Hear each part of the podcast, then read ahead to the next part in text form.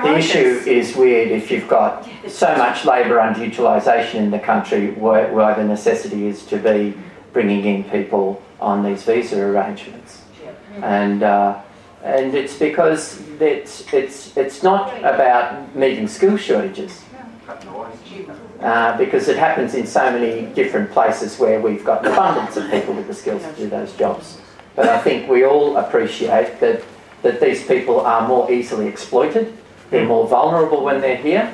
We should be giving them a lot of solidarity and support, um, but uh, it's, it's not because of some need that we need to be importing these skills that these people are here. It's because there's advantage in employing people who are vulnerable. Yeah. Um. Because uh, they, they, they, won't, they won't balk at doing work that other workers might say contravenes the sort of standards that they expect in a country like this. And it makes every other Australian worker vulnerable.